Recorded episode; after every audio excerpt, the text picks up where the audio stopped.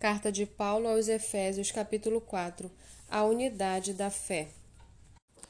Por isso eu, o prisioneiro no Senhor, peço que vocês vivam de maneira digna da vocação a que foram chamados, com toda humildade e mansidão, com longanimidade, suportando uns aos outros em amor, fazendo tudo para preservar a unidade do Espírito no vínculo da paz. Há somente um corpo e um só Espírito, como também é uma só a esperança para a qual vocês foram chamados. Há um só Senhor, uma só fé, um só batismo, um só Deus e Pai de todos, o qual é sobre todos, age por meio de todos e está em todos.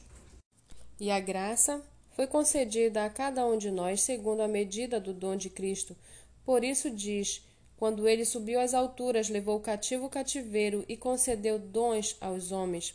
Ora, o que quer dizer ele subiu, senão que também havia descido até as regiões inferiores da terra? Aquele que desceu é também o mesmo que subiu acima de todos os céus para encher todas as coisas.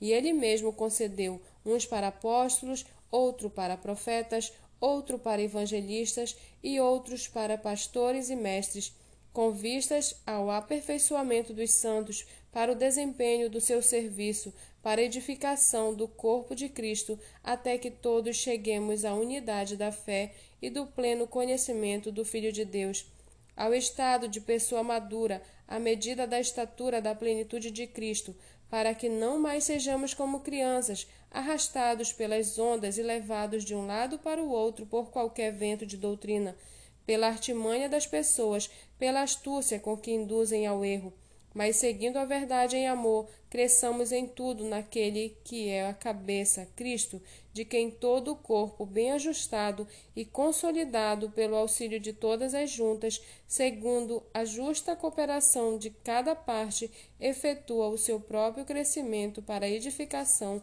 de si mesmo em amor.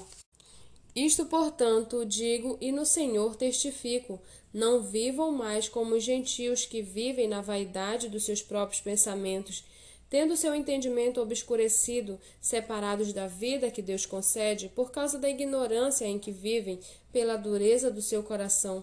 Tendo se tornado insensíveis, eles se entregaram à libertinagem, para de forma desenfreada cometer todo tipo de impureza. Mas não foi assim que vocês aprenderam de Cristo, se é que de fato ouviram falar dele e nele foram instruídos segundo é a verdade em Jesus. Quanto à maneira antiga de viver, vocês foram instruídos a deixar de lado a velha natureza que se corrompe segundo os desejos enganosos, a se deixar renovar no espírito do entendimento de vocês e a se revestir da nova natureza criada segundo Deus em justiça e retidão procedentes da verdade. Por isso, deixando a mentira, que cada um fale a verdade com o seu próximo, porque somos membros do mesmo corpo. Fiquem irados e não pequem. Não deixem que o sol se ponha sobre a ira de vocês, nem deem lugar ao diabo. Aquele que roubava, não roube mais, pelo contrário, trabalhe, fazendo com as suas próprias mãos o que é bom, para que tenha o que repartir com o necessitado. Não saia da boca de vocês nenhuma palavra suja, mas unicamente a que for boa para edificação, conforme a necessidade, e assim transmita a graça aos que ouvem. E não entristeçam o Espírito Santo de Deus, no qual vocês foram selados para o dia da redenção, que não haja no meio de vocês qualquer amargura, indignação, ira, gritaria e blasfêmia, bem como qualquer maldade. Pelo contrário, sejam bondosos e compassivos uns para com os outros, perdoando uns aos outros, como também Deus em Cristo perdoou vocês.